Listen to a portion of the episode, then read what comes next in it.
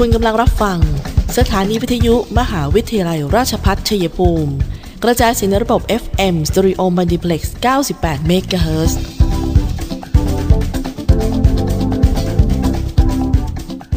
ที่นี่ สถานีวิทยุกระจายเสียงเพื่อการศึกษา มหาวิทยาลัยราชพัฒชัยภูมิส่งกระจายเสียงในระบบ FM Stereo Multiplex ความถี่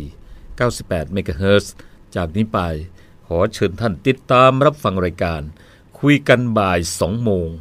ดำเนินรายการโดยธนทรชัยวงศ์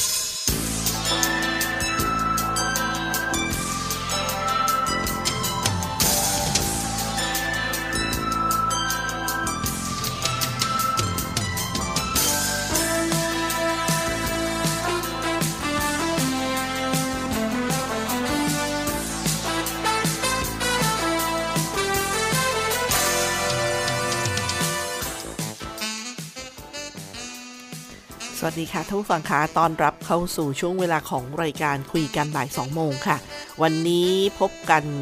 ประจำวันพุธบ่ายวันพุธกลางสัปดาห์ที่ 12 มกราคม พุทธศักราช 2565 ดิฉัน ตุกธนาธรค่ะดำเนินรายการรายงานตัวกับท่านผู้ฟังนะคะ ในชั่วโมงนี้ 14 นาฬิกาโดยประมาณถึง 15 นาฬิกา คลื่น FM 98 MHz สถานีวิทยุ มหาวิทยาลัยราชภัฏชัยภูมิค่ะ และติดตามทางแฟนเพจ Facebook CPRU Radio 98 MHz รวมไปถึงพอดแคสต์คุยกันบ่าย 2 โมง และช่องทาง YouTube ก็พิมพ์คำว่าคุยกันบ่าย 2 โมงนะคะ หรือจะติดตามทางวิทยุออนไลน์ค่ะ CPRU Radio ก็ฟังกันได้ตลอดทั่วโลกทั่วไทยกับกับคลื่นนี้อ่ากับ CPRU Radio เลยนะคะ เพราะว่าเอ่อยิ่งต่อไปเนี่ย ในเรื่องของวิทยุก็มีการเปลี่ยนแปลงกันพอสมควรนะฮะฉะนั้นก็ลองเกาะติดฟังออนไลน์กับเราไปด้วย จะได้ไม่หายไปจากไหนกันนะคะ จะได้เจอกันอยู่เป็นประจำพอดแคสต์ก็เหมือนกันนะฮะสามารถติดตามฟังย้อนหลังกันได้ค่ะ วันนี้รายการคุยกันบ่าย2โมงเนี่ยนะคะ ก็มีข่าวหลากหลายมากๆเลยอ่อที่แน่ๆท่านผู้ฟังบอกว่าแหมโควิดต้องมีอยู่แล้วแน่นอนเลยนะคะ อย่างวันนี้ในทุกปีชาวชัยภูมิก็จะ สนุกสนาน ตื่นเต้นนะคะกับงานกาชาติมีทุกปีแต่ตื่นเต้นทุกปีอะนะคะเรียกว่างานฉลองอนุสรีเจ้าพ่อพยันแล บวงสวง ฉลอง แล้วก็เป็นงานกาชาติด้วยนะคะนั่นคือสิ่งที่เป็นมายาวนานมาก แต่หลังจาก2อสปีที่ผ่านมานะคะเราก็เออเขาเรียกว่าไม่ได้เจอเจอกันเลยนะคะต้องเลื่อนกันไปแน่นอนค่ะ เราต้องเรียนรู้โรคอุบัติใหม่ เรียนรู้ที่จะป้องกัน เรียนรู้วัคซีนเรียนรู้การดูแลร่างกายตัวเองนะให้มีภูมิต้านทานที่แข็งแรง นี่แหละค่ะคือสิ่งที่เราจะต้องเผชิญกันต่อไป ทีนี้หลายท่านก็บอกว่าเอ๊แล้วจะได้จัดไหม แต่หลาย ๆ ท่านก็บอกว่าเนี่ยก็ให้มันแน่นอนก่อนคำว่าแน่นอนก็เช่นออย่างในฤดูกาลแบบนี้อากาศเย็นเอ่ยผู้คนยังไปมาสิ่งที่แปลกไปก็คือการกลายพันธุ์การติดได้เร็วขึ้น นะคะการติดการแพร่กระจายได้เร็วขึ้น ฉะนั้นสิ่งที่เป็นเครื่องไม้เครื่องมือไม่ว่าจะเป็นหน้ากากอนามัยชุด ATK หรือแม้ทั้งการป้องกันตัวเอง การเทสตัวเอง มันก็ช่วยทำให้เร็วขึ้นใช่ไหมคะ นี่ก็เป็นอีกเรื่องหนึ่งการคิดเรื่องยาอะไรต่างๆเนี่ยค่ะ มันก็จะต้องใช้เวลานะคะใช้เวลาเหมือนที่เราเคยเรียนรู้เกี่ยวกับโรคต่างๆ มาจนปัจจุบันนี้แหละ มาดูเรื่องของกำหนดการให้บริการวัคซีนโควิด -19 โดยโรงพยาบาลชัยภูมิร่วมกับภาคีเครือข่ายในช่วงสัปดาห์ที่ 2 เดือนมกราคมนะคะ ที่จุดบริการบิ๊กซีชัยภูมิค่ะ โดยในวันที่ 13-14 มกราคมนี้ จะเป็นการฉีดเข็ม 1 เข็ม 2 เข็ม 1 วัคซีนไฟเซอร์สำหรับเด็กอายุ 12 ปีขึ้นไป หรือประชาชนอายุ 18 ปีขึ้นไปจำนวน 200 คนต่อวันนะคะ แล้วเข็ม 2 จะเป็นนัดวันที่ 4 กุมภาพันธ์สำหรับกลุ่มนี้ ส่วนกลุ่มไฟเซอร์อีกกลุ่มหนึ่งคือเข็ม1ที่เป็นวัคซีนแอสตราเซเนกาสำหรับประชาชนอายุ 18 ปีขึ้นไปค่ะ 200 คนต่อวันเช่นเดียวกัน นัดเข็ม 2 18 กุมภาพันธ์ 2565 ก็เป็นไฟเซอร์เข็ม 2 เหมือนกันนะคะ ส่วนเข็มที่ 2 คนที่จะไปตามนัดหรือว่าผู้ที่นัดเข็ม 2 ที่ผ่านมาแล้วเนี่ย ก็ไปได้นะคะ8นาฬิกา30 นาทีถึง 15นาฬิกา เข็ม 3 กระตุ้นก็มีนะคะอันนี้ 1,200 คน เป็นกระตุ้นโดยวัคซีนแอสตราเซเนกาหรือไฟเซอร์สำหรับผู้ที่ได้รับวัคซีนซีโนแวคครบ 2 เข็ม หรือซิโนฟาร์ม 2 เข็ม เกิน 1 เดือน หรือผู้ที่ได้รับแอสตราเซเนกาเข็ม 2 เกิน 3 เดือน บริการวัคซีนเข็ม 1 เข็ม 2 เข็ม 3 แบบ Walk-in นะคะ คือไม่ต้องลงทะเบียนล่วงหน้า โดยยื่นบัตรประชาชนที่จุดลงทะเบียนตามลำดับคิวค่ะ โดยโรงพยาบาลชัยภูมิเปิดให้บริการวัคซีนโควิด -19 ที่ห้างสรรพสินค้าบิ๊กซีทุกสัปดาห์ สัปดาห์ละ 2 วันนะคะ ในสัปดาห์นี้ก็เป็น 13-14 มกราคมค่ะ8นาฬิกา30 นาทีถึง 15นาฬิกาสอบถามเพิ่มเติมที่ 086 876 5007 086 876 5007 094 915 9424 094 915 9424 นะคะ อีกหมายเลขค่ะ 084 789 6008 084 789 6008 และหมายเลขนี้ค่ะ 081 261 6872 081 261 6872 นะคะ ส่วนท่านผู้ฟังก็บอกว่า เอ๊ะ เราจะรู้ได้ยังไงว่าเราควรจะฉีดอะไร ก็มีมีที่เขาประชาสัมพันธ์มาเหมือนกันบางที่คุณหมอแนะนำ ท่านฟังจำไม่ได้ก็ใช้วิธีโทรศัพท์สอบถามที่หมายเลขที่ดิฉันแนะนำไปนั่นแหละ ยังคำแนะนำการฉีดวัคซีนโควิด -19 นะคะ เข็มกระตุ้นเข็มที่ 3 เนี่ยเขาบอกว่าเอาอะไรดี ฉีดอะไรดี ก็คิดกันอยู่เหมือนกันใช่ไหมคะ ถ้าวัคซีนเข็ม 1 ถึง 2 นะคะ การการฉีดวัคซีนจากบริษัทผู้ผลิตเดียวกันออย่างเช่นซีโนแวคซีโนแวคทั้ง 2 เข็มซีโนฟาร์มทั้ง 2 เข็ม เข็ม 3 ก็ถ้าซีโนแวค นะฮะทั้ง2เข็มแล้วเนี่ย เข็ม 3 ควรจะเป็นแอสตราเซเนกาซึ่งการระยะห่างระหว่างเข็ม 2 กับเข็ม 3 เนี่ย ตั้งแต่ 4 สัปดาห์ขึ้นไป จากเข็มที่ 2 นะคะ แล้วก็ถ้าเป็นสูตรซิโนฟาร์ม 2 เข็มก็เป็นเข็มที่ 3 กระตุ้นโดยไฟเซอร์หรือโมเดอร์นาเหมือนกันค่ะว่าตั้งแต่ 4 สัปดาห์ขึ้นไปหลังจากเข็มที่ 2 นะคะ ส่วนการรับวัคซีนเป็นแอสตราเซเนกา ทั้ง 2 เข็ม เข็มที่ 3 ก็จะเป็นไฟเซอร์ หรือโมเดอร์นาค่ะ ระยะห่างจากเข็มที่ 2 นะคะ กระตุ้นเข็ม 3 เนี่ยคือตั้งแต่ 3-6 เดือนขึ้นไปหลังเข็ม 2 ส่วนสูตรไฟเซอร์ทั้ง 2 เข็มนะคะหรือว่าโมเดอร์นาทั้ง 2 เข็ม เข็ม 3 ก็จะเป็นการกระตุ้นโดยไฟเซอร์ หรือโมเดอร์นาห่างจากเข็ม 2 6 เดือนขึ้นไป ส่วนการฉีดวัคซีนสูตรไขว้ เช่นซิโนแวค ซีโนฟาร์มแอสตราเซเนกานะคะแล้วเข็ม 3 เนี่ย เป็นแอสตราเซเนกาไฟเซอร์หรือโมเดอร์นาได้นะคะตั้งแต่ 3-6 เดือนขึ้นไปหลังเข็ม 2 ส่วนสูตรไขว้แบบซิโนแวคซิโนฟาร์มหรือฟ้าไฟเซอร์นะคะ เข็ม 2 เนี่ย เข็มกระตุ้นเข็ม 3 ก็จะต้องเป็นไฟเซอร์หรือโมเดอร์นาห่างจากเข็ม 2 ประมาณ 6 เดือน ส่วนสูตร แอสตราเซเนกาไฟเซอร์เข็ม 1 เข็ม 2 นะคะ เข็ม 3 ก็ควรจะเป็นไฟเซอร์หรือโมเดอร์นาห่างจากเข็ม 2 ประมาณ 6 เดือนขึ้นไปอะอันนี้ก็เป็นเรื่องที่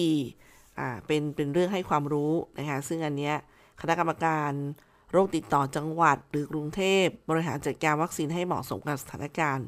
และจำนวนวัคซีนในแต่ละพื้นที่ค่ะ ซึ่งเนี่ยท่านฟังก็จะเห็นว่าเวลาเขาจัดมาว่าวันนั้นวันนี้ให้ลงทะเบียน walk in เนี่ยก็จะอยู่ที่คลังของวัคซีนที่มีในขณะนั้นก็จะติดตามประกาศกันได้นะคะพักกันสักครู่ค่ะ เดี๋ยวกลับมาติดตามข่าวอื่น ๆ ที่น่าสนใจกับช่วงเวลาของคุยกันบ่าย2โมงค่ะ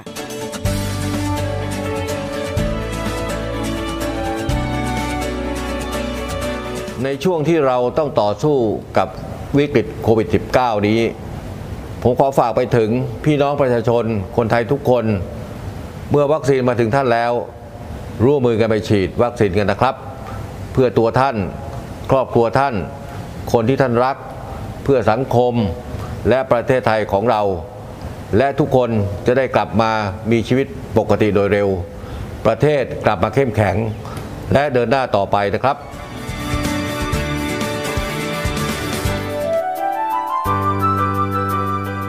ประกาศ มหาวิทยาลัย ราชพัฒชัยภูมิ เรื่องการรับสมัครบุคคล เพื่อคัดเลือกเข้าอบรมในหลักสูตรประกาศนียบัตรผู้ช่วยพยาบาล หลักสูตรใหม่พุทธศักราช 2561 ประจำปีการศึกษา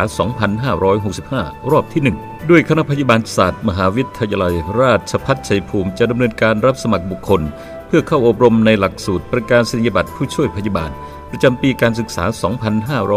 2565 รอบที่ 1จำนวน 60 คน ดังนี้ คุณสมบัติผู้สมัคร 1. มีวุฒิการศึกษาไม่ต่ำกว่าประโยคมัธยมศึกษาตอนปลาย หรือเทียบเท่าตามหลักสูตรที่กระทรวงศึกษาธิการรับรอง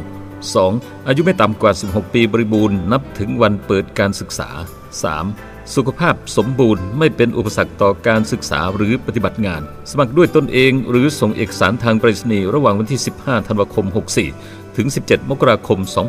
2565 การชำระค่าธรรมเนียมการสมัครสอบชำระด้วยตนเองที่งานการเงินและบัญชีสำนักงานอธิการบดีชั้นหนึ่ง อาคารเรียนรวม 9 ชั้น มหาวิทยาลัยราชภัฏชัยภูมิ ตั้งแต่เวลา 8นาฬิกา30 นาทีถึง 15นาฬิกา30 นาทีหรือโอนผ่านบัญชีธนาคารกรุงไทยบัญชีกระแสรายวัน ชื่อบัญชีเงิน บกส ของมหาวิทยาลัยราชภัฏชัยภูมิเลขที่บัญชี 3076ขีด066 29ขีด3จำนวนเงินค่าธรรมเนียมการสมัคร 200 บาท ติดต่อสอบถามโทรศัพท์ 044815111 ต่อ 5102 5101 หรือที่เว็บไซต์ cpru.ac.th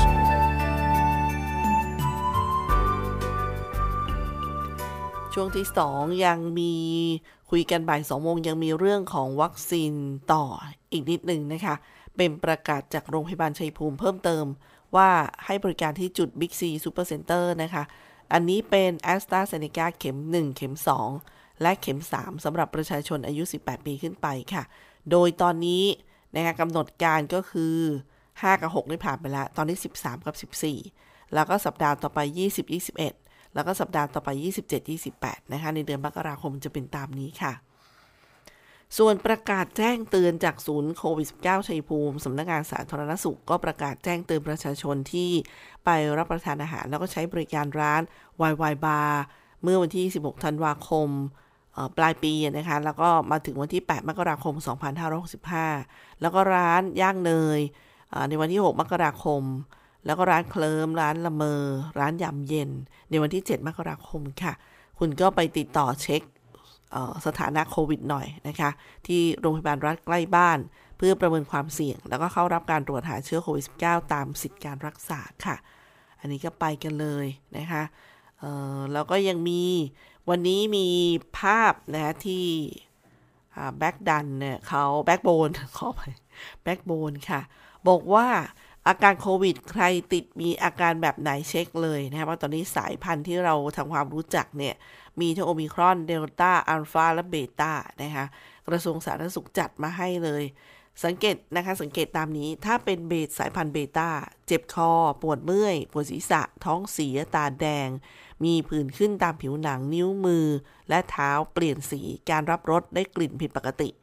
อันนี้คือสายพันธุ์เบต้า เบต้านะคะ สายพันธุ์อัลฟาค่ะ ก็คือจะมีไข้ มีน้ำมูก อาเจียน ท้องเสียปวดเมื่อย ไอเจ็บคอปวดศีรษะ หนาวสั่นการรับรสได้กลิ่นผิดปกติ ส่วนสายพันธุ์เดลต้านะคะที่แบบโอ้มาจากอินเดียแล้วกระจายเร็วมากเนี่ยนะคะอาการนี่บอกคล้ายหวัดธรรมดา ไม่ค่อยสูญเสียประสาทการรับรสมีน้ำมูก เจ็บคอปวดศีรษะค่ะ ส่วนล่าสุดกับสายพันธุ์โอมิครอน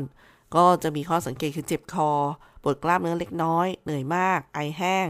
มีเหงื่อออกตอนกลางคืนแม้ว่าจะนอนในห้องเย็นห้อง ปรับอากาศก็ตามนะคะ อันนี้ก็อาการโควิด ใครติดมีอาการแบบไหนเช็คเลยนะคะท่านผู้ฟังคะมาตรการเดินทางเข้าพื้นที่จังหวัดชัยภูมิค่ะ ก็มีมาตรการจัดกิจกรรมทางสังคม อันนี้เป็นประกาศล่าสุดเลยนะคะ คือจะไม่อ่านให้ฟังแต่ให้ท่านฟังไปติดตาม เพราะว่ามีมาตรการเดินทางเข้าพื้นที่ มาตรการการจัดกิจกรรมทางสังคม มาตรการสำหรับผู้ประกอบการร้านค้า ร้านอาหารห้างสรรพสินค้าร้านสะดวกซื้อสถานเสริมความงาม ร้านเสริมสวย ฟิตเนส สนามกีฬาโรงแรม โรงภาพยนตร์นะคะก็จะประมาณว่าต้องปฏิบัติอยังไงนั่นเอง อันนี้ก็เป็นคำสั่งจังหวัดชัยภูมิที่ 307 ทับ 2565 ลงวันที่ 9 มกราคม 2565 ค่ะ ก็เป็นมาตรการของจังหวัดชัยภูมิล่าสุดนะคะ ที่ศาลาอเนกประสงค์โรงเรียนหนองแต้ววิทย์นะคะหนอง แต้ววิทย์ทุรวิทย์ม 5 หมู่ 5 ขออภัยค่ะตำบลหนองสังอำเภอแก้งเคราะห์ชัยภูมิเนี่ยค่ะ เมื่อวันเมื่อเมื่อเมื่อวันก่อน ท่านผู้ว่าไกรสอนกองฉลาดนะคะแล้วก็ในฐานะผู้ว่าราชการจังหวัดชัยภูมิ ผู้อำนวยการรมนจังหวัดชัยภูมิ ท่านก็ไปเป็นประธาน ในพิธีมอบเมล็ดพันธุ์พระราชทานแก่ สมาชิกศูนย์เรียนรู้ ปรัชญาเศรษฐกิจพอเพียง และเกษตรทฤษฎีใหม่ ตามแนวทางพระราชดำริของโรงเรียนหนองเต้ารวิทย์หมู่ 5ตำบลหนองสัง แล้วก็สมาชิกศูนย์เรียนรู้ ปรัชญาของเศรษฐกิจพอเพียงและเกษตรทฤษฎีใหม่ ตามแนวทางพระราชดำริที่บ้านเก่าน้อยตำบลบ้านแก้งอำเภอแก้งเคราะห์64 ครัวเรือนค่ะ ซึ่งทั้งสองกลุ่มเนี่ยได้ขอเข้าร่วม โครงการเศรษฐกิจพอเพียง และเกษตรทฤษฎีใหม่ ตามแนวทางพระราชดำริในโครงการบ้านนี้มีรัก ปลูกผักกินเอง โครงการทางนี้มีผลผู้คนรักกัน ซึ่งเป็นโครงการในสมเด็จพระนิธิฐานธิราชเจ้ากรมสมเด็จพระเทพรัตนราชสุดา สยามบรมราชกุมารี ซึ่งพระองค์เนี่ยทรงพระราชทาน อนุมัติ และมีกระแสรับสั่งให้แจกจ่ายเมล็ดพันธุ์พืชพระราชทาน กิ่งพันธุ์ไม้ผล พระราชทาน พันปลาพระราชทาน พันไก่กระดูกดำพระราชทานและพันเป็ดไข่ พระราชทานให้กับสมาชิกค่ะ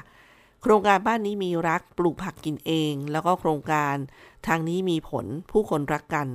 ในสมเด็จพระนิธิฐานธิราชเจ้ากรมสมเด็จพระเทพรัตนราชสุดาสยามบรมราชกุมารี ได้มีวัตถุประสงค์นะคะเพื่อน้อมนำแนวทางของปรัชญาของเศรษฐกิจพอเพียง และเกษตรทฤษฎีใหม่ ตามแนวทางพระราชดำริ มาเป็นแนวทางในการดำเนินชีวิต เพื่อลดค่าใช้จ่ายภาคครัวเรือน สร้างไรายได้ให้กับสมาชิกลด การพึ่งพาเมล็ดพันธุ์จากภายนอก ซึ่งไม่สามารถเก็บไว้เป็นพันในปีต่อไปได้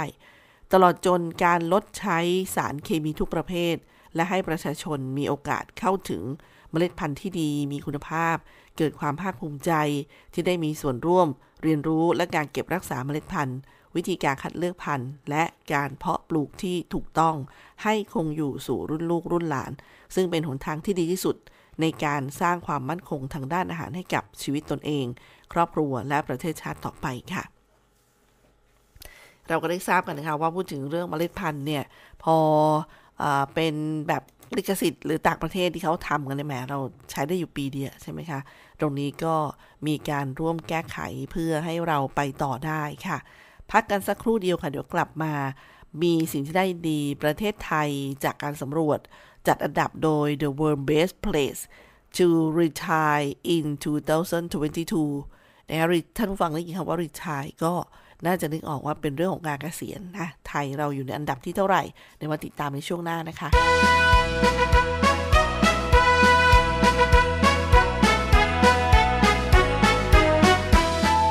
TCAS 65รอบ portfolio ครั้งที่ 2 มาแล้ว ครั้งแรก สมัครไม่ทันไม่เป็นไร เริ่มสมัครใหม่วันที่ 1 ธันวาคมนี้ถึง 19 มกราคมปีหน้า แต่อย่าช้านะ เพราะครอบครัวบริหารธุรกิจราชพัฒชัยภูมิของเรารออยู่ หลักสูตรปริญญาตรี บริหารธุรกิจบัณฑิต วิชาเอกการจัดการ รหัส 0501 วิชาเอกธุรกิจดิจิทัล รหัส 0502 วิชาเอกการเงิน รหัส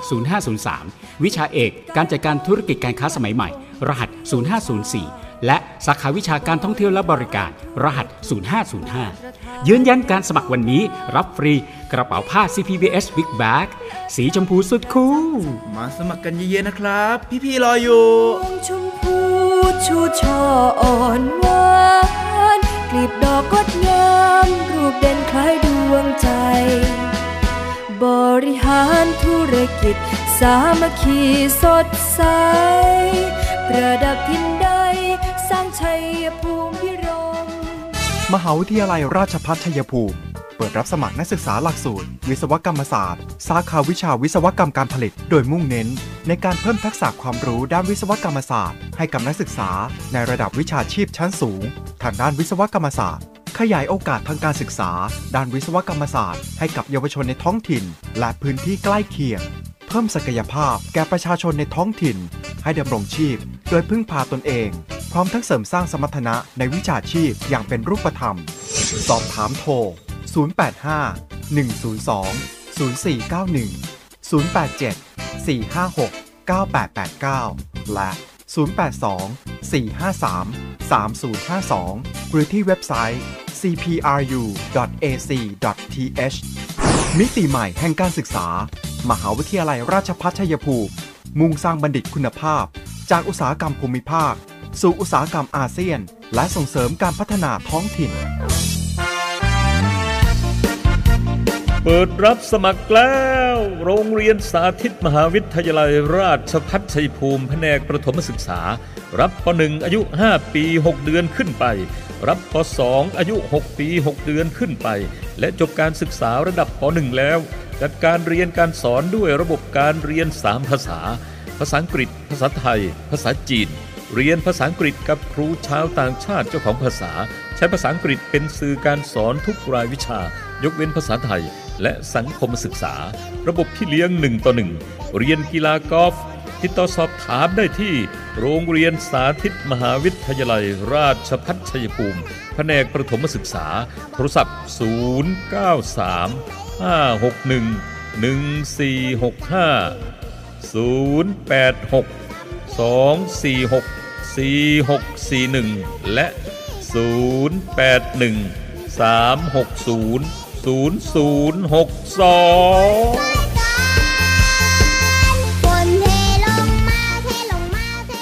ผู้ฟังคะที่สัญญาท่านผู้ฟังไว้ว่า เอ๊ะ ประเทศไทยเราติดอันดับหนึ่งอ่าแล้วก็อันดับที่ 11 ของโลกเนี่ย เกี่ยวกับอะไรนะคะ ก็ประเทศไทยเราอยู่ที่ 1 ของเอเชียค่ะ แล้วก็อยู่ที่อันดับที่ 11 ของโลก ที่เป็นประเทศที่เหมาะในการใช้ชีวิตหลังเกษียณ ผลการจัดอันดับจาก The World Best Place to Retire in 2022 นะคะ ก็คือ 2022 นี่แหละ เมื่อวันที่ 1 มกราคมที่ผ่านมานะคะ ก็เป็นจากนิตยสาร International Living ได้ประกาศการจัดลำดับประเทศที่น่าใช้ชีวิตภายหลังเกษียณ ประจำปีคริสต์ศักราช 2022 นะโดยในปีนี้ประเทศไทยได้รับการจัดอันดับอยู่ที่อันดับที่ 11 ของโลกค่ะ แล้วก็ที่ 1 ของเอเชียนะคะ แหมก็เป็นเรื่องดีๆนะคะอีกอันหนึงที่ถือเป็นของขวัญที่เป็นมาตรการของหลายหลายหน่วยงานของภาครัฐนะคะที่บอกว่าต้องคิด โครงการที่จะมอบของขวัญเป็นพิเศษในช่วงปีใหม่ ก็ปรากฏว่าเทศบาลเมืองชัยภูมิค่ะ ได้จัดของขวัญจากใจห่วงใยประชาชนนะคะท่านนายกเเทศมนตรีธีวราวิตนากรก็ฝากประชาสัมพันธ์มานะคะบอกว่าเชิญรับบริการแพทย์ทางเลือกแพทย์แผนจีนค่ะ ฟรีไม่มีค่าใช้จ่ายใด ๆ ตั้งแต่ 15 ธันวาคมมาแล้วนะคะ แล้วก็ยาวไปถึง 30 มิถุนายนปีนี้ โดยหยุดให้บริการในวันเสาร์อาทิตย์ จำกัดจำนวนนะคะวันละ 10 ท่าน เวลา8นาฬิกา30 นาทีถึง 16นาฬิกาที่ศูนย์บริการ สาธารณสุขเทศบาลเมืองชัยภูมิแห่งที่ 3 คือที่ถนนคนเดิน แล้วก็บำบัดรักษาโรคคือปวดเอว ปวดบ่า ปวดข้อ ไมเกรน ฟื้นฟูอัมพฤกษ์อัมพาตสามารถติดต่อสอบถามได้ค่ะที่ 044 818 005 044 818 005 ต่อ 603 นะคะท่านผู้ฟังคะในช่วงที่3เนี่ยคุยกันบ่าย2โมงก็มาคุยกันเรื่องแบบภาพบันเทิงบ้างนะคะ น่าสนใจนะท่านผู้ฟังคะรายการของไทย น่าจะเป็นรายการที่ท่านผู้ฟังชอบชมกันแหละนะคะได้ถูกซื้อลิขสิทธิ์ไปผลิต แล้วก็ออกอากาศที่ต่างประเทศเลยนะ ที่เนเธอร์แลนด์นะคะมาซื้อลิขสิทธิ์ไปนั่นคือรายการร้องข้ามกำแพงนะคะ บอกว่ายังคงร้อนแรงแล้วก็ได้รับความนิยมในต่างประเทศอย่างต่อเนื่องค่ะสำหรับรายการร้องข้ามกำแพงหรือ The Wall Song ที่มีข่าวดีมาให้ได้ภูมิใจกันอีกครั้งนะคะถือเป็นความสำเร็จของรายการที่คิดค้นด้วยมันสมองของคนไทย แล้วได้รับความนิยมอย่างสูง ในการซื้อลิขสิทธิ์นำไปผลิต แล้วก็ออกอากาศในประเทศต่างๆ มากที่สุดค่ะ ล่าสุดก็มีข่าวดีรับปีใหม่กันเลยนะคะ เมื่อรายการร้องข้ามกำแพง The Wall Song เนี่ย เป็นรายการแรกจากประเทศไทยค่ะที่ถูกซื้อลิขสิทธิ์นำไปผลิตเพื่อออกอากาศในประเทศเนเธอร์แลนด์นับเป็นประเทศแรกของยุโรปเลยนะ โดยใช้ชื่อรายการของเขาเนี่ยนะคะว่า Secret Duets จะออกอากาศวันเดียวกับในประเทศไทยค่ะ คือทุกวันพฤหัสบดี 20นาฬิกา30 นาที แล้วก็เริ่มออกอากาศเมื่อวันที่ 30 ธันวาคมที่ผ่านมาเนี่ยเองนะคะ ทางช่อง RTL4 RTL4 อะนะคะซึ่งเป็นช่องทีวียอดนิยมอันดับหนึ่งของเนเธอร์แลนด์เลย ซึ่งก็ดำเนินรายการโดยจาเบลโรแมนนะคะจาไมอ่าขออภัยเขาออกเสียงว่าจาไมโรมันอ่าก็เป็นภาษาเฉพาะนะคะพิธีกรชื่อดังของเขา แล้วก็ผลิตโดยบริษัทที่มีชื่อว่ามีเมคร่วมกับบริษัท Warner Brothers นะคะ ซึ่งเนเธอร์แลนด์เนี่ยเป็นประเทศลำดับที่ 3 ค่ะ ที่ซื้อลิขสิทธิ์รายการร้องข้ามกำแพง The Wall Song ไป แล้วก็ไปผลิตออกอากาศ ซึ่งก่อนหน้านั้นก็มีเวียดนาม บราซิล ซึ่งทางบริษัทผู้ผลิตก็มั่นใจเนี่ยว่า จะประสบความสำเร็จในได้รับความนิยมเหมือนกับในประเทศไทย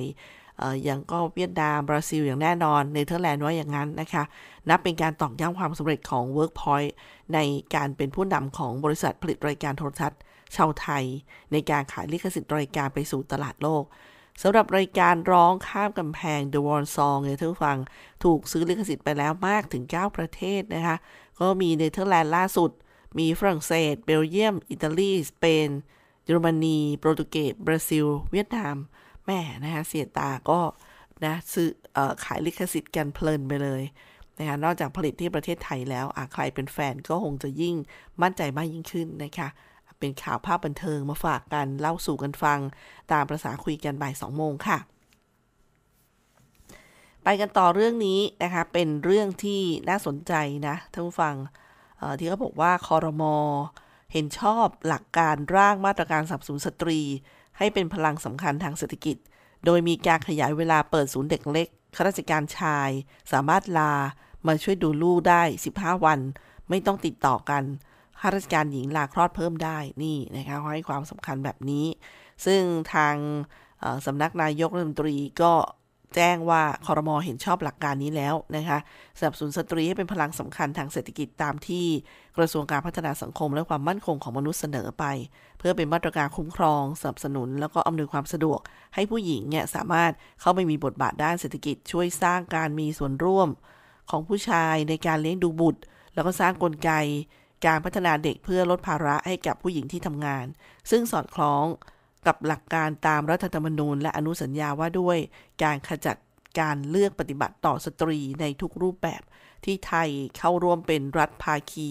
ซึ่งมาตรการนี้ก็ครอบคลุม 3 กลุ่มเป้าหมายค่ะ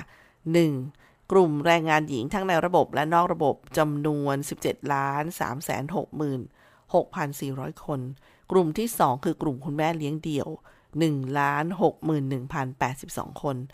กลุ่มที่ 3 เป็นกลุ่มผู้หญิงสูงอายุที่เป็นผู้เลี้ยงดูเด็กจำนวน 379,347 คนค่ะสำหรับมาตรการสนับสนุนให้สตรีเป็นพลังสำคัญทางเศรษฐกิจเนี่ยก็ประกอบด้วย 3 มาตรการย่อย คือจัดบริการศูนย์พัฒนาเด็กเล็ก อายุต่ำกว่า 3 ปี มีการขยายบริการศูนย์พัฒนาเด็กเล็ก ให้รับอายุแรกเกิดจนถึง 3 ปี แล้วก็ขยายเวลาเปิดปิดศูนย์นะคะ 2. ส่งเสริมการลาของสามีที่เป็นข้าราชการชาย เพื่อช่วยภรรยาดูแลบุตรหลังคลอด โดยข้าราชการชายก็มีสิทธิ์ลาได้ 15 วันเอ่อ15 วันทำการเป็นช่วงๆนะคะ ไม่ใช่ติดต่อกัน 15 วันนะอ่าจนเอ่อให้ 15 วันเป็นช่วงๆ จากเดิมที่ให้ลาครั้งหนึ่งติดต่อกันได้ ไม่เกิน 15 วันทำการ 3. ขยายวันลาคลอดของคุณแม่ที่เป็นข้าราชการหญิง โดยได้รับค่าจ้าง ซึ่งระบบระเบียบเดิมข้าราชการหญิงสามารถลาคลอดบุตรได้ไม่เกิน 90 วัน แล้วก็ข้าราชการหญิงที่ลาคลอดบุตรแล้วหากประสงค์จะลากิจส่วนตัว เพื่อเลี้ยงดูบุตรก็ให้มีสิทธิ์ลาต่อเนื่องจากการลาคลอดบุตรได้ไม่เกิน 150 วันทำการ โดยไม่ได้รับเงินเดือน ซึ่งมาตรการใหม่นี้นะคะข้าราชการหญิงสามารถลาคลอดบุตรได้ 98 วัน เพิ่มขึ้นจากเดิม 8 วัน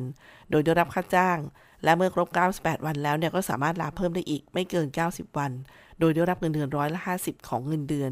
รวมวันลาคลอดทั้งสิ้นเนี่ย188 วัน หรือประมาณ 6 เดือน ซึ่งก็สอดคล้องกับแนวทางที่องค์การอนามัยโลกและกองทุนเพื่อเด็ก แห่งสหประชาชาติระบุว่า ควรให้บุตรได้รับนมแม่ออย่างเพียงอย่างเดียวในช่วง 6 เดือนแรกหลังคลอดนะคะประโยชน์ที่จะได้รับก็คือ ขจัดการเลือกปฏิบัติต่อผู้หญิงด้านการจ้างงาน ทำให้เกิดนโยบายที่มีลักษณะเป็นมิตรกับผู้หญิง สร้างความเท่าเทียมระหว่างเพศ ส่งเสริมให้สามีมีส่วนร่วมในการดูแลบุตร ปรับเปลี่ยนจำนวนวันลาคลอดของข้าราชการให้เท่ากับภาคเอกชนสนับสนุนนโยบายการเลี้ยงลูกด้วยนมแม่ ตามเกณฑ์ขององค์การอนามัยโลก ที่ส่งเสริมการเลี้ยงลูกด้วยนมแม่อย่างเดียวนาน 6 เดือนนะคะ อันนี้ก็คอรมอเห็นชอบในหลักการเบื้องต้นของมาตรการแล้ว แล้วก็ให้กระทรวงพัฒนาสังคมและความมั่นคงมนุษย์รับข้อเสนอ จากหน่วยงานที่เกี่ยวข้อง ไปพิจารณาหาข้อสหาข้อสรุปที่ชัดเจน ก่อนเสนอให้สำนักงานคณะกรรมการข้าราชการพลเรือน แล้วก็หน่วยงานกลาง บริหารทรัพยากรบุคคลในส่วนราชการต่างๆดำเนินการแก้ระเบียบต่อไปนะคะก็เป็นเรื่องดีๆ ที่ดีใจกับคุณแม่ ดีใจกับเพศหญิงด้วยนะคะ เดี๋ยวพักกันสักครู่เดี๋ยวพบกันในช่วงสุดท้ายค่ะ มหาวิทยาลัยราชภัฏชัยภูมิรับสมัครนักศึกษาใหม่ ระดับปริญญาตรี ภาคเรียนที่1ทับ2565 รอบแฟ้มสะสมผลงาน portfolio จำนวนที่รับสมัคร คณะศิลปศาสตร์และวิทยาศาสตร์ สาขาวิชาวิทยาการคอมพิวเตอร์รับ 60 คน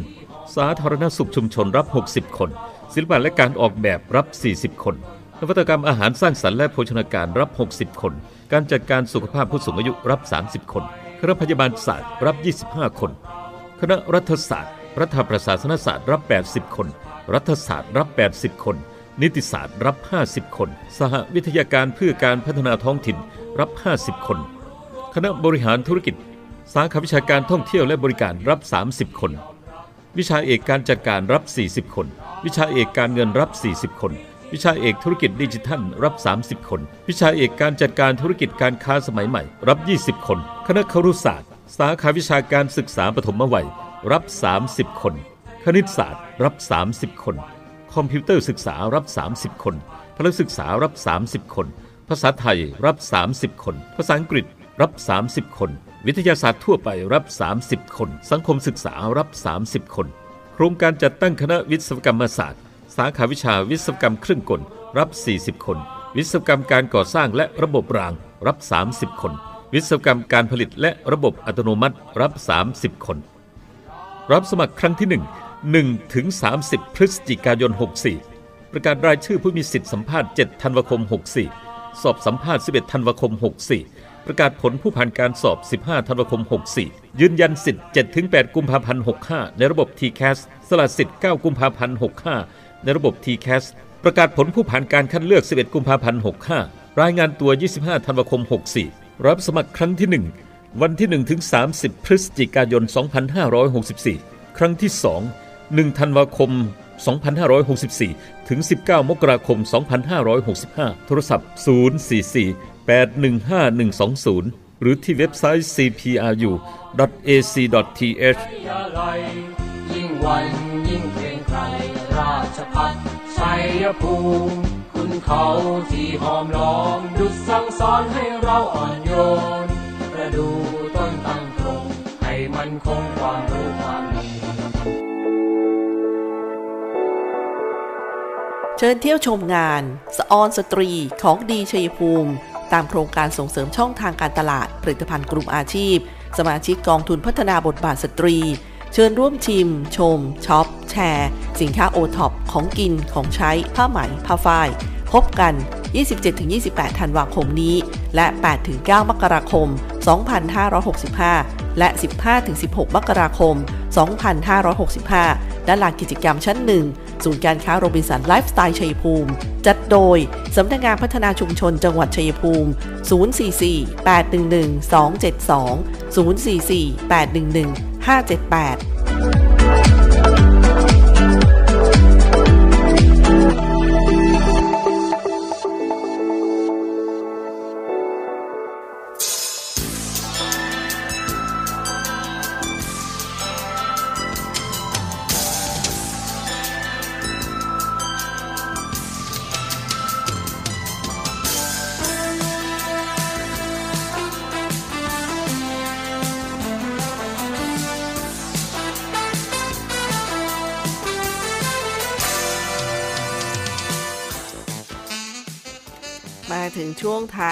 ของคุยกันบ่าย2โมงแล้วนะคะ ก็วันนี้มีข่าวจากศูนย์ต่อต้านข่าวปลอม กระทรวงดิจิทัลมาฝากท่านผู้ฟังกันค่ะ เริ่มต้นกันที่ข่าวแรกนะคะเป็นประเด็นข่าวปลอมที่ว่า ใช้นิ้วหัวแม่มือจิกร่องระหว่างปาก และใต้จมูก ช่วยคนที่วูบหมดสติให้ฟื้นคืน กรณีการเผยแพร่คำแนะนำตามประเด็นข้างต้นนะคะ ทางกรมการแพทย์ก็ได้ตรวจสอบ และชี้แจงว่าคำแนะนำดังกล่าวเเป็นข้อมูลเท็จ และอาจเป็นอันตรายได้ เพราะว่าการช่วยด้วยการเอาเล็บนิ้วหัวแม่มือ จิกตรงร่องระหว่างปากและใต้จมูก แล้วผู้ป่วยฟื้นคืนสติอาจจะเป็นช่วงเวลาเดียวกับที่ผู้ป่วยฟื้นคืนสติได้ด้วยตัวเองอยู่แล้วก็ได้นะคะจึงไม่ควรทำเพราะอาจจะเพิ่มอันตรายและการบาดเจ็บต่อผู้ป่วยได้ค่ะ อีกหนึ่งประเด็นข่าวปลอมนะคะที่บอกว่าข้อมูลผู้ป่วยโรงพยาบาลสุริราชกว่า 39 ล้านคน รั่วไหล ถูกนำไปประกาศขายในอินเทอร์เน็ต กรณีการส่งต่อเรื่องราว โดยระบุว่าข้อมูลผู้ป่วยโรงพยาบาลสิริราช ทั้งชื่อ สกุลที่อยู่รหัสบัตรประชาชน เบอร์โทร เพศ วันเกิดอื่น ๆ เนี่ยได้รั่วไหล แล้วก็ถูกนำไปเสนอขายนั้น ทางคณะแพทยศาสตร์สุริราชพยาบาล ได้ตรวจสอบแล้วก็ชี้แจงว่าขณะนี้ยังไม่พบการรั่วไหลของข้อมูล จากคณะแพทยศาสตร์สุริราชพยาบาล และโรงพยาบาลในสังกัดแต่อย่างใดค่ะ ข่าวที่จะอ่านต่อไปนี้เป็นข่าวจริงนะคะ ศูนย์ฉีดวัคซีนกลางบางซื่อไม่รับ Walk-in ต้องลงทะเบียนจองเท่านั้น อันนี้เป็นข่าวจริงนะคะ จากการที่ทางศูนย์ฉีดวัคซีนกลางบางซื่อได้ประกาศเปิดให้บริการวัคซีนเข็ม 3 แล้วก็ได้รับความสนใจจากประชาชนเป็นอย่างมาก แต่ทางศูนย์ฉีดวัคซีนกลางบางซื่อขอเรียนให้ท่านทราบว่าการรับวัคซีนเข็มที่ 3 หรือว่า booster dose เนี่ย ต้องลงทะเบียนล่วงหน้าเท่านั้นไม่รับ walk in แต่อย่างใดนะคะ ต้องฟังนะคะ เดี๋ยวจะไปเกอร์ เพราะว่าช่วงหนึ่งที่ก็มีประกาศแบบ walk in ถูกไหมคะ ฉะนั้นช่วงนี้เขาบอกว่าไม่รับ walk in ต้องลงทะเบียนค่ะ ต่อกันที่ประเด็นข่าวบิดเบือนนะคะ ข่าวบิดเบือนข่าวนี้ ประเด็นคือค่าความดันโลหิต สามารถบอกโรค หรือปัญหาที่เกี่ยวกับอวัยวะภายในได้ จากประเด็นข้างต้นค่ะทางสถาบันประสาทวิทยากรมการแพทย์ กระทรวงสาธารณสุขได้ตรวจสอบและชี้แจงว่า ความดันโลหิตคือการวัดแรงดันของหลอดเลือด ที่สัมพันธ์กับการบีบ และคลายตัวของหัวใจ ซึ่งผู้ที่มีความดันโลหิตสูงสามารถให้การวินิจฉัยได้ว่าอาจเกิดภาวะแทรกซ้อนต่อหลอดเลือด และอวัยวะต่างๆ ที่สำคัญ แต่ความดันโลหิตไม่สามารถบ่งชี้ได้ว่าเป็นโรคอะไรนะคะ ประเด็นต่อไปนี้เป็นข่าวจริงค่ะ สปสช เพิ่มจุดตรวจโควิด -19 เชิงรุกที่ศูนย์ราชการแจ้งวัฒนะ เริ่ม 11-21 มกราคมนี้ค่ะ สปสช ร่วมกับมหาวิทยาลัยมหิดล และทพส จัดตรวจโควิด -19 เชิงรุกที่ศูนย์ราชการ ถนนแจ้งวัฒนะกทม โดยใช้ชุดตรวจ ATK รู้ผลใน 30 นาที ตั้งเป้าตรวจวันละ 1,000 ราย เริ่มตั้งแต่ 11-21 มกราคมนี้ค่ะ หากพบว่าติดเชื้อก็จะเข้าสู่ระบบการรักษาตัวที่บ้าน หากอาการแย่ลงก็จะส่งเข้ารักษาในโรงพยาบาลทันที ต่อกันด้วยประเด็นข่าวปลอมนะคะข่าวนี้บอกว่าบคส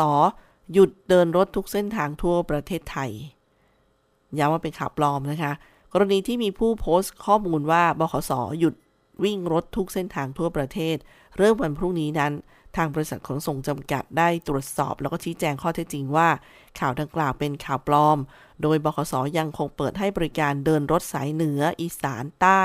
31 เส้นทางตามปกติ ซึ่งทุกเที่ยววิ่งมีการคุมเข้มความปลอดภัย และปฏิบัติตามมาตรการป้องกันโควิด -19 ของสาธารณสุขอย่างเคร่งครัดค่ะ มาที่ข่าวข่าวนี้เป็นข่าวปลอมค่ะ ประเด็นวัคซีนโควิด -19 มีสารกัมมันตภาพรังสีและ nanoparticle เป็นอันตรายต่อมนุษย์ จากประเด็นข้างต้นนะคะทางสำนักงานปลัดกระทรวงสาธารณสุข ได้ตรวจสอบแล้วก็ชี้แจงว่าข้อมูลดังกล่าวไม่เป็นความจริง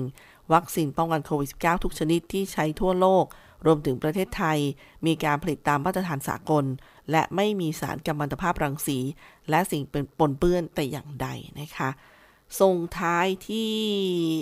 อ่า เดี๋ยวดูก่อนนะคะ อ่า เป็นข่าวจริงค่ะ ส่งท้ายที่ข่าวจริง ATK ใช้ตรวจหาเชื้อโควิดได้ทุกสายพันธุ์ แต่ไม่สามารถแยกสายพันธุ์ได้ อันนี้ข่าวจริงนะคะ อธิบดีกรมวิทยาศาสตร์การแพทย์ระบุว่า ถึงการตรวจหาเชื้อด้วยชุดตรวจโควิด -19 Antigen Test Kit หรือ ATK ว่ายังคงเป็นเครื่องมือวินิจฉัย การตรวจหาเชื้อโควิดเบื้องต้น แต่หากพบผลบวกก็จะต้องตรวจยืนยันด้วย RT-PCR อีกครั้ง โดยในชุดตรวจ ATK มีโปรตีนค่อนข้างเสถียร สามารถตรวจหาเชื้อได้แต่ยังไม่มีชุดตรวจชนิดใดที่รับรองว่าตรวจแยกสายพันธุ์ได้นะคะ ก็ขอบอกกันไว้ก่อนนี่เป็นข่าวจริงส่งท้ายในช่วงนี้นะคะกับ คุยกันบ่าย2โมงดิฉันตุ๊กธนาธรทำหน้าที่ดำเนินรายการค่ะ ขอบคุณท่านผู้ฟังที่ให้เกียรติติดตามรับฟังนะคะ ไว้พบกันใหม่ วันนี้ลาไปก่อน สวัสดีค่ะ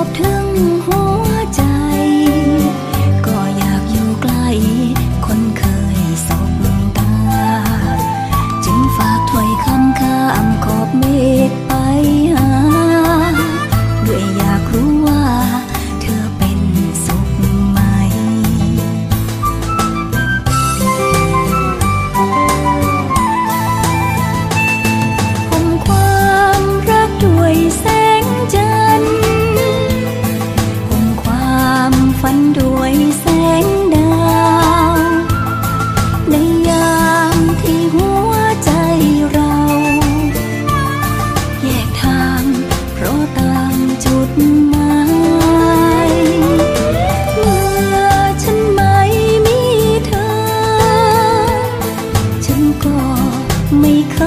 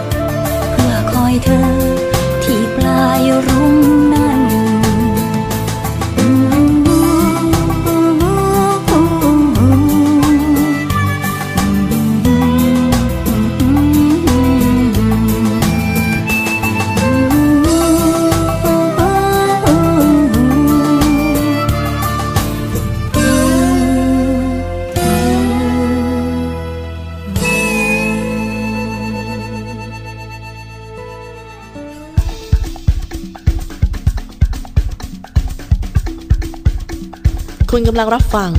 สถานีวิทยุมหาวิทยาลัยราชพัฒชัยภูมิ กระจายสินระบบ FM Stereo Multiplex 98 MHz